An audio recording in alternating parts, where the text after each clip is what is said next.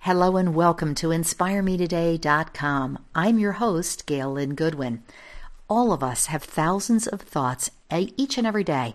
And you know, if we really look at them, most of them are judgments of ourselves, of a situation, or of those around us.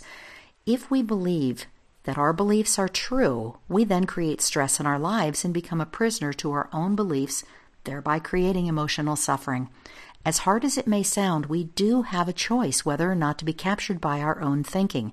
Today's guest is here to share some ways to stop being a victim of what we're telling ourselves and instead learn to flow with life itself. For nearly 40 years, this globally renowned physician turned master healer, international best selling author, and workshop leader has been guiding people on profound journeys of self inquiry and discovery, helping people achieve present moment awareness. His name is Richard Moss, and he's here today to share his inspiration with us. Richard, welcome. I am so honored to have you as a guest today on InspireMeTodayRadio.com. Thank you, Gail. I'm very honored to be with you. Well, you I'm honored honored to just be able to share this journey with your audience. Well, we greatly appreciate it. Richard, for those that are unfamiliar with your work, start go back and tell us a little bit about who you are and share part of your story with us, please. Okay. Well, like like everybody else, I grew up in pretty simple, ordinary uh, life in the United States and the East Coast, and eventually found myself as the Vietnam War was growing, deciding to go to medical school, and um, I became a physician. Then I went out to California to practice medicine, and um, thought I was going to be a surgeon, and decided I wanted to just do emergency medicine. It was it, it fascinated me.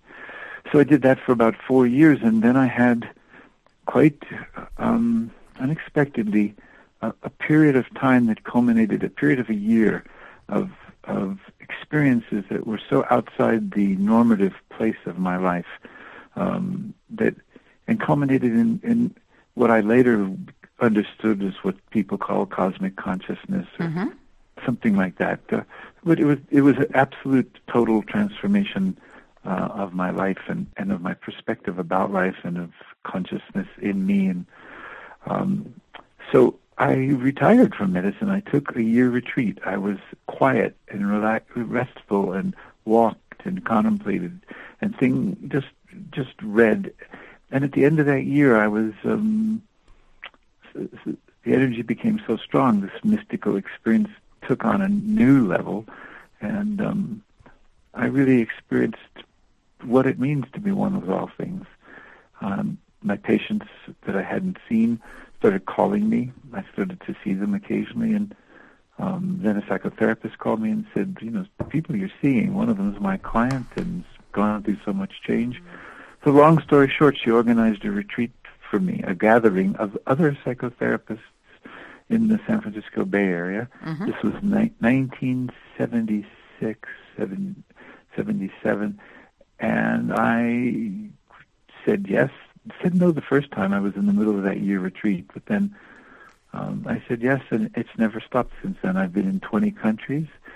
My, the work is completely about transformation, about living in the present moment, which means in the body, learning to address um, what we're feeling, coming alive in our bodies, recognizing and respecting the richness of our psyches as they talk to us through our dreams and imagery and visions. And um, basically, human beings are much more than we thought we were, and certainly much more than I learned them to be as a physician. And I'm I've been supporting people in developing consciousness now for, as you say, nearly 40 years. You know, Richard, it sounds wonderful. How difficult is this for the average person to actually achieve? It's difficult only if you. It's not difficult at all, I would say. It's difficult uh, for a person who doesn't know yet that there's the possibility to do this. Um, so as soon as there's willingness, as soon as either something in life has wounded you so badly or shocked you so deeply that you want answers, or you've met someone who has such profound life flowing through them and simple joy flowing through them, and, and you look at your own life in the mirror and you say, you know what? Why can't I be more like that? Yeah, I want that too. Exactly. Well, and as soon as that happens, then then it isn't hard. But, but let me ask you a question: How easy would it be to, to play a violin like Yehudi Menuhin? Of course, you, you you start at the beginning. You buy a exactly. violin, you start taking lessons, you start learning, and yes. although you may never get that good, you'll get to the point of your your greatness, your perfection. Exactly, per- exactly. You may not get as. I'm not tall enough to play basketball. five foot nine, I'd never be a great basketball player. You know, I mean, so our bodies define certain things about where we can be excellent, and our minds and our particular emotional nature, our characters, and our, our eye-hand dexterity, dexterity define certain things. But as soon as you will really decide to work on yourself, as soon as you decide that you want to become a person that people everywhere will admire when they meet you, um, five years later you're going to be very close to that person, and ten years later you're going to be a person you don't even recognize. Your children will have transformed their perception of you and their honoring of you. Your parents will even have changed their view of you, if, uh, um, and the world around you is going to be completely different. Um, well, it sounds seen, it sounds amazing, yeah. Richard. Where does someone start? Well, you start always in the present moment because it's all we ever have. And and then you realize, okay, in this moment, sometimes I've really found myself incredibly alive. Like maybe you've skied and, and, and just love that sensation of, of disappearing into into an activity where you and the activity just become one. Maybe it happens for you in dancing. Maybe it's happened in painting or poetry or love making. But you know, everybody knows that there are moments where you disappear and you become one with what you're doing. And when I say you disappear, I mean the separate self, the ego, the, the self-involved me, the, right. the narcissistic me, the, the frightened me. And, and suddenly you're in flow with life. And that's, that is a taste of what these deeper realizations of consciousness that have been sometimes the goal, but really the source of, of, of spiritual mm-hmm. teachings, mm-hmm. um, are, are all about. And so you start in the present moment, and what do you have? You have your feelings, and you have a choice: to run from them or feel them. And if they're positive feelings, we don't run from them, but we try to hold on to them, which creates suffering or distorts the direction of our life. If they're scary feelings or threatening feelings, we do run from them. We run from them by either getting very busy, numbing ourselves, becoming aggressive, becoming pleasers. We, we have behaviors since childhood that, are adapt- adaptations that are not very conscious to these kinds of feelings. And then, and then the other thing you have, are the things you have in the present moment, are your perceptions and your sensations, but also if you're aware, you begin to become alert to every thought that enters your mind, and you'll very quickly see that if there is a judgment of yourself, hmm. That judgment will arouse a sensation. Usually it's a sensation of depression or depressiveness or I'm not good enough or insecurity, or sometimes our judgments of ourselves are inflated and grandiose and then we become controlling and and we start pushing people around and we feel superior and we think we know it all and we tend to be Im- impatient and angry. Um, so these judgments of ourselves poison us in the present moment. They take us out of a kind of natural fluidity and natural balance and open-heartedness. And then the same thing happens if they're judgments of other people or of our careers or of other political parties, and endlessly judge every judgment poisons us. And then we have the whole aspect of time. We all are aware today that we're older than we were, and we all can anticipate the future, uh, way into the future when we're maybe very old, and, and, or we anticipate the future in terms of the next project. Uh, and then we tell ourselves stories which have positive expectancy, and we feel eager and excited and hopeful. But I can tell you that when you're really deeply in the present moment, that's a form of happiness that is greater than any form of Hmm. mentally created mentally created hope. But also we have negative anticipation. Sure. If you watch your thoughts in the present moment, you say, I mean, I'm not going to have enough money, um, or I won't be able to live the way I used to live. And every one of those kinds of thoughts just scares us, makes us anxious, worried, even terrified, even panicky. And it's not happening because anything real is happening to us. It's just that we're believing these right. negative negative anticipations. well, you've got to be a realist, right? That's what that part of our mind says. You've got to be. Yeah, I, I agree with you. You you said something in your one of your quotes for your inspiration for Inspire Me Today, where you talked about fear, and I, I hope I'm quoting you correctly on this. I think you said something like, "Fear is something that will never go away, but if you live fearwards, your capacity to be with it will grow, and steadily you will become a champion of openness and love." So, talk to us a little bit. What is living fearwards? What does that look like?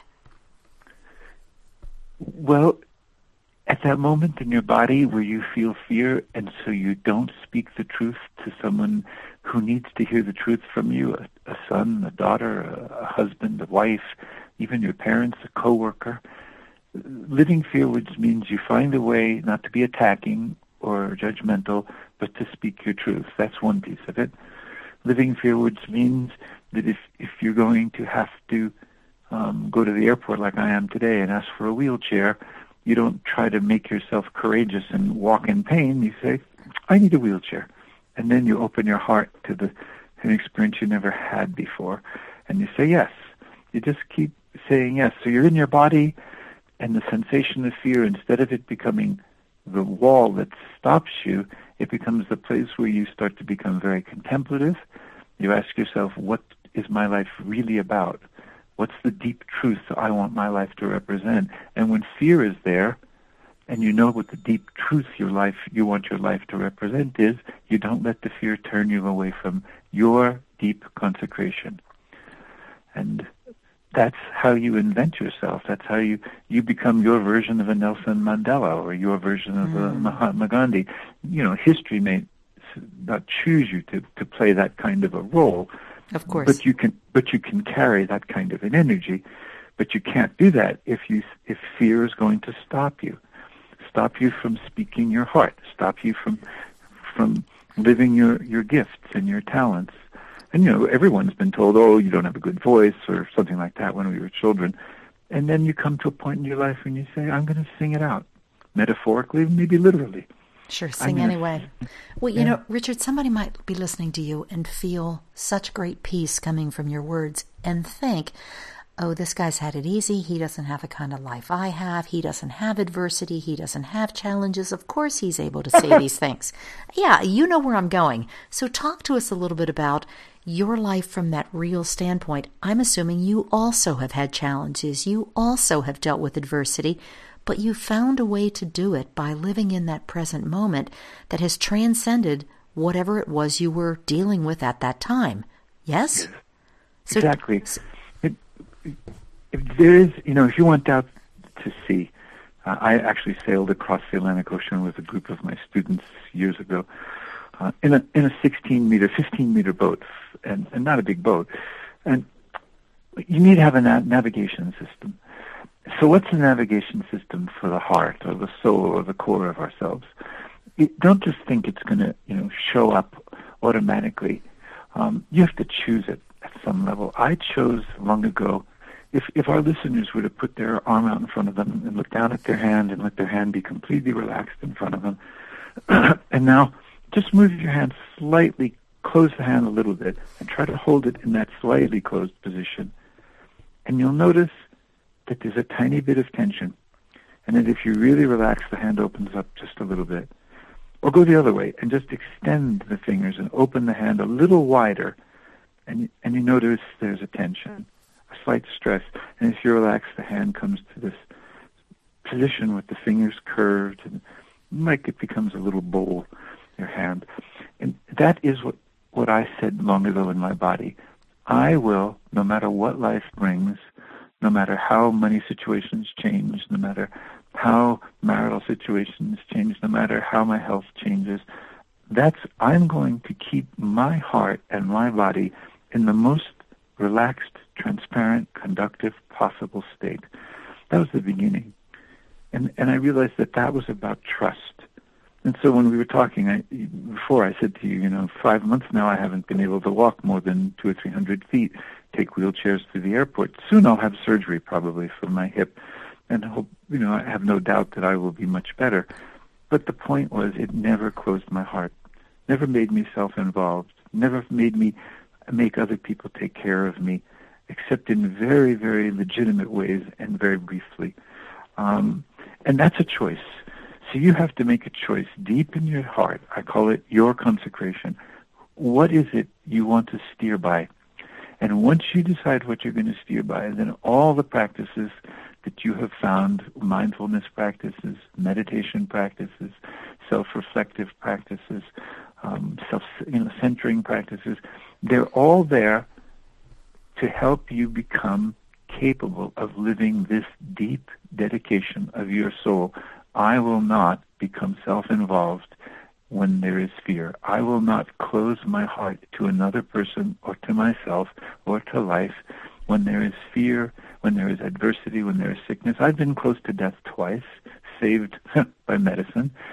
I've gone through a very, very painful divorce years ago, extremely painful. I've watched my son for the last 12 years of his life live with a, chronic Lyme disease, and, and, mm. it stole his life from, he's now in his, he's almost 33. Since 20 to now, he's had just perpetual suffering. He lives on intravenous's every day. He has a port buried under his skin above his right, you know, upper right chest. Right. He has to give himself IVs every day. He never knows whether he can finish a class in school. He never knows whether he's going to, you know, get from one place to another without having to pull off the road and just deal with, with the reaction to either the treatment for his disease or the actual the disease itself. And he has had to adapt to that, and we live that with each other. We live that as a family, um, and and so everybody has their issues. The point is, what I try to teach him is you live in the present moment, and no matter how you feel, open your eyes to the people around you and keep your heart open. Just keep your heart open. And he's learning that, and that's been from my last 35, 40 years, that's been what I practice. If I meditate, it's so that I understand why why I became impatient or why I became irritable or why I became controlling. If I if I'm praying, I'm praying in order to get closer and closer to the immediacy of this moment so that my life can become um, part of the deep, limitless intelligence that, that is the source of all creation. Um, I'm not doing it to to gain something for myself. I'm doing it to become a person who helps contribute to everyone. And that is a decision we make. And then if you ever hear yourself say a thought like, I have to do more, and your body begins to contract, drop that thought. If you say, God wants me to use all my gifts, and that thought makes you stress, even slightly, then you probably don't have the right God. God wants you to be exactly as you are. You know, so so throw yeah. away that idea of God because the only God any of us have is our own invention. So find one that is really going to help you become truly free and loving. Um, and and so you listen to yourself and you walk away from any thought that causes poison in yourself or poisons anyone else, and that transforms the world. And of course, it's it's a practice, it's a decision, it's a dedication, um, and it's not because your life is easy. It's, right. It's you know, because of choices that you make. Well, do you... in, in fact, in some ways, if your life is not easy, you grow faster. Oh, I would definitely agree with that. Richard, do you have specific routine, a specific practice that you do each and every day that kind of keeps you on track? Or well, is or is it moment life, moment I, by moment? I'm, I would say I'm almost I'm always in in a mindfulness or meditative state. So I'm I'm aware of a thought, and, and it, it never even completes itself in its in my mind if it's a destructive thought.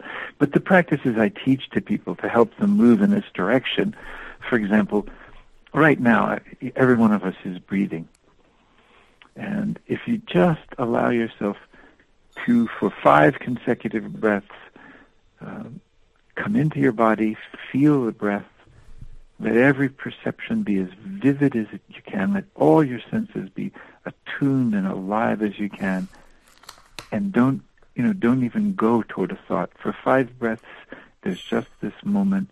Your mind is focused, every perception is clear, and your mind is vast and limitless and open, spacious, and you do that for five breaths, and your arousal level, the, the arousal of thoughts about, oh, I'm not loved, or I won't have enough, or I haven't done well enough, or I'm not good enough, the arousal level of those thoughts drops just a little bit. And if you repeat those five breaths 10 minutes later, it drops again. And five breaths takes 15 seconds or 20 seconds. Right. That's easy. You know, it's easy. And if you do that 30 times a day, you know, 20 seconds times 30 is, you know, five minutes. So is it pretty and, much you remind yourself when you have a stressful thought or you feel a tension in your right shoulder or whatever that you turn to the breath instead? I stay in my body all the time. If I notice my shoulders are up, I just exhale, soften, and let my shoulders down. Um, if I feel a pain in my body, I turn my attention toward it and become as spacious as I can. And, and I don't you know, if it's a pain that needs to be addressed, my I immediately recognize that. If it's if it's just a normal little, you know, discomfort, an yeah, an ache. Everybody right. has that. Sure. Um, but the real thing is, don't let fear create thoughts about what's wrong with you or wrong with life. Don't believe a single thought that makes you angry or resentful or bitter or envious or jealous or inadequate. Just don't believe them because they're not true or the, the only truth of a thought is that it arouses you in some way emotionally, and then it affects your behavior. Um, so that's the truth of a thought. That's the truth of a judgment. It doesn't have any real truth. In fact, that's the truth of a belief.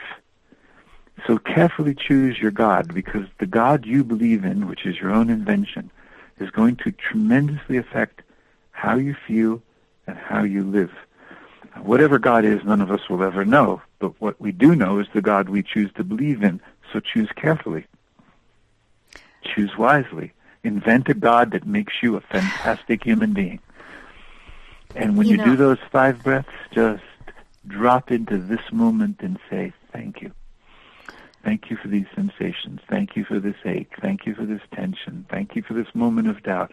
Thank you for this fear. Thank you for my, what my eyes are showing me, the light, the colors. Thank you for the sensations in my skin. Just thank you. It's the most it's the most powerful prayer of all. Gratitude. Yes. I couldn't agree with you more. Every single time I feel stuck in life, I turn to gratitude, and it has this magical way of taking you from a place of stuck to unstuck. Absolutely. Yes, and, and you can. People don't realize if you choose to be grateful and you're in the present moment, and what's there is grief, then be grateful for the grief and feel it. If what's there is joy, be grateful for the joy and give it away to everyone. You know, imagine it flowing into every human being everywhere. Don't hold on to anything, and and um, gratitude is just, you know, thank you, Lord. Whatever your conception of God is, you don't ask for something. Thank Him. Thank her. Thank it. Thank whatever, however you conceive of the mystery. Just keep saying thank you. And thank you is, like you just said, that it changes the energy. And it's the practice. But now be thank you in your body. You can't be thank you in your body if you believe a thought, I'm not loved or or I'm you know too short or I'm too fat or I'm not smart enough or I'm too what you know too whatever. You know, so many of what I think people are focusing on right now is I should look like this, I should act like this, I all the shoulds in life. And what you're talking about just I'm I see all those shoulds just melting away and being grateful for exactly where you are in this very moment. It's all we have. It's all it is this present moment. Go deep enough and you'll come to the source of everything and you'll become one with that. Stay superficial and you'll poison this moment by believing all those judgments, all those shoulds, and all those shouldn'ts. Um, the thing is, if you say, I should be this way, then pull out its twin and say, I shouldn't. You say I should be skinnier or I should I should weigh less. Then take out I shouldn't weigh less. What's the evidence for I should? Well, the doctor said so, or I'll be healthier. What's the evidence for I shouldn't? Well, this is exactly as I am. And what's the motivation for change? Is it to celebrate and say thank you, or is it because you feel something's wrong with you? There's actually nothing wrong with anybody unless you believe a thought about yourself that tells you that there's something wrong with you.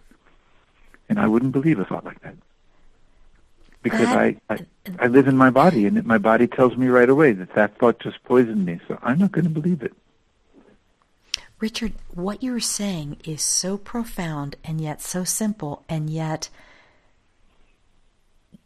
it's. I mean, just what you just said about you know, if you have a thought, that's that's not a nice thought. That's a thought that's not going to be beneficial to me. So I'm not I'm not going to choose to believe it. Does that feel in any way that you're not living in reality? Do you know what I mean? Your own, you well, invent your own reality. Oh, I couldn't agree with you more. But these are the kind of comments that I get when I blog about this or when I teach about this. And so I'm just curious if you've had people come with the same, the same issues, the same things, and say, "Oh, but you're not living in, you know, you're not living in reality because the world really does revolve around these principles." And again, nobody it's, says, it's nobody says that to me, and I doubt, Gail, if they were sitting with you, they'd say it to you because when you live what we're talking about, you have a, a field, and their cells feel it, their body feels it. They, they know what he's going to say to me when they've watched me take the wheelchairs through the airport and still arrive for my, my program and travel the world as I do, that I'm not in reality. And I live exceptionally simply. I, I chose to downsize my life in every way. After my divorce years ago, I said, I'm going to live exceptionally simple. I couldn't do it in, in the marriage. Um, the children are grown. I don't have to, you know. So uh, my life now is is so so simple. Um, I, it, I, I chose to live here in Colorado because I could find a very simple townhouse that would cost me very little, so that I wouldn't have to worry about financial pressure. I I, I, what I own is all I need, and if I buy something, it's on sale. I keep my life ex- incredibly simple, and then I give away what's old or older that's still good and and everybody can choose to do this. I don't want to be owned by by what owns you know by the things sure. I have have. And so when people, no one ever, no one has ever said to me, it's not reality. No, not anyone. Um, no, no. They, I guess they basically come to me because they want help finding reality. No, and that's a beautiful way of looking at it, Richard. I guess where I was going with that is when a thought comes into your mind that is distressing there's one. There's fact, one. I'm sorry. If it's a fact. If it's a fact. If it's a fact, then then face the fact. Um, it, but there's a difference. You're making a really good point that there's a difference between belief and fact. Exactly. And sometimes there's a, it's a very subtle thing, but if I turn to my partner Annalisa, or she to me, and I say something about her and I've given careful thought to how I'm going to say it and what I'm going to say because I really am. I'm a perceptive person. She's a perceptive person, and so I have a perception to share with her about her behavior and and then how that makes me feel. Well, when I share a perception with her, she gets quiet for a moment and she says, "Yes, I know myself. That's true." So my perception, she recognizes is is, is close to factual. It's true. Mm-hmm. But if I make a judgment, then no way then then she's going to say, you know, she's going to get angry legitimately. So you have to learn the difference between judgment and perception and between fact and belief. So if you say, I'm tired, that's wonderful. It's true. It's a fact. If the subtext to that is, I should have more energy, you know, ah, I'm not keeping, I'm not keeping go. up with other people. I, I have to tell you, how many people make themselves miserable with their unconscious stories about being tired or fatigued? They, they, they don't even. I say to a person, if you get to the end of the day and you have not spent your time being aroused by your stories, and you've worked hard all that day, you're going to f- sit down, you're going to fall asleep just like a cat or a dog. There's no nervous stress. You're going to sleep wonderfully. You're not going to have any problem with insomnia. I have no problem with insomnia. I'm 60, almost seven years old. Um, and But if all day long you've been aroused by one belief after another that's caused you to doubt yourself or be angry at someone else or feel envy or feel resentment or think you're not good enough or think you're better, you're going to be exhausted. And then you'll have this, you'll say, I'm tired, but I'm, but you'll be saying to yourself, but I'm not allowed to be. I have to do more. Mm-hmm. You know? And so I say to people, you know, what is the sensation of fatigue without any story? and they don't even know it. Or what? What about grief? Grief is an experience we all have. We we will all feel, but grief without guilt, grief without a story. I should have tried more, or he or she should have tried harder, or the doctors didn't do well enough, or the, this or that. Right. I mean, grief, just pure that pure sensation of grief. The, you know, the psych- psychological literature DSM-5 now has come out and, and they're making grief a disease. If you get depressed after grief, you, you have a you have a disease, and you should be bes- prescribed an antidepressant. No, you should not. You should just curl up in your bed and breathe with that grief and hold those memories and separate any story that causes anything other than the natural experience of grief. If if you have a story that you should have tried harder, that, that that you didn't do well enough, that you you failed as a mother and on or failed as a father, and on and on and on. That's not true grief. Now you're polluting yourself. Um, that you have to stop. That let you can't go. stop. Yeah, let it go, and then feel what you feel until your deep wisdom says the alchemical transformation you needed, the wisdom, the consciousness you needed by by by this process. percolating, kind of stewing in this natural feeling, difficult as grief might be, for example, um, is now over. And at a certain point, you just get up, and maybe there'll be a, an element of grief forever, because there are people we love, and then they're absent, and they're going to be absent, at least physically and energetically, they're going to be absent. But they don't have to be absent in our heart, in our hearts. So, um, so with, with feelings, true feelings, make space for them with the emotions created by thoughts. Don't believe a single thought that poisons your body. And if you're in your body, you know it, you feel it. And that is reality because you start to become so intelligent, so intuitive, so able to adapt to change, so able to filter out unnecessary information from useful or essential information so you become a better leader, a, a better I help business people become much better business people, teaching them exactly what we're talking about. I imagine that would definitely help because it puts them more in tune with who they are, therefore who their business is. It it has to help in every aspect of life. It certainly does. And you know, it's so obvious and yet it takes sometimes someone to point it to us. Exactly. Well, Richard, thank you for taking the time and pointing to it, for, for helping us understand that sometimes we can be our own worst enemy and get out of the way and feel what we feel, experience the experiences. This is very good information that you've shared, and I, for one, just want to say thank you to you for being who you are and for sharing your brilliance with our listeners today.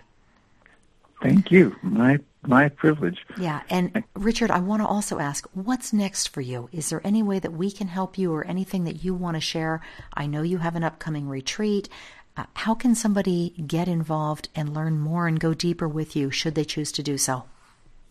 Well, if they want to go deeper with themselves and use use what I've written, my newest book, Inside Out Healing, um, Transforming Your Life Through the Power of Presence, which is published by Hay House. They can get that through Amazon. Inside Out Healing by Richard Moss. If they want to come to my website, www.richardmoss.com, then there's a, the very thing we're talking about. How do you step away from these kinds of stories? How do you recognize where they're taking you? There's a free e-course. There's a five-lesson e-course, and then if you finish that, a, an eight-lesson e-course. They're both free. They're on the website. And the breathing meditation, there's a five-minute um, video guidance guiding people in using the, the five breath meditation, using touch, using other kinds of things for centering, all on my YouTube channel. And my next my next long retreat is coming up soon in Ojai, California in November. That's on the website. But all of the deep work retreats, every anywhere in the world, they're on the calendar on the website. Perfect. So there's there's deep work for couples. Deep work means you're at a point in your life right now you need help to do some very important work to make the right decision to get things moving to shift your energy. And I'm so good at helping people do that. As you say, 40 years of nearly 40 years of doing this. Um, so that's how they find me. Excellent. And we'll go ahead and put all those links directly on your profile here at Inspire Me Today, too, so that for our listeners, if you're listening to this while you're out jogging or driving or whatever, don't worry. Just come on back to Inspire Me Today. Go to Richard Moss, M O S S, and all the links and information for Richard's programs, books, lectures will all be there for you. So, Richard, once again, thank you from my heart to yours for taking the time to just share that your, I mean, my takeaway from this is it is only about this moment, right here, right now. And I really appreciate that gentle, loving reminder in the way that you shared with us. Well, thank you. Absolutely. My, my privilege. And to our listeners, thank you for spending part of your day with us. Come on back again next week. We'll bring you inspiration from another incredible luminary. And until then, remember, it's only when you have the courage to step off the ledge that you'll realize you've had wings all along. We love you. We're here for you. We'll see you again tomorrow. And thanks again for stopping by.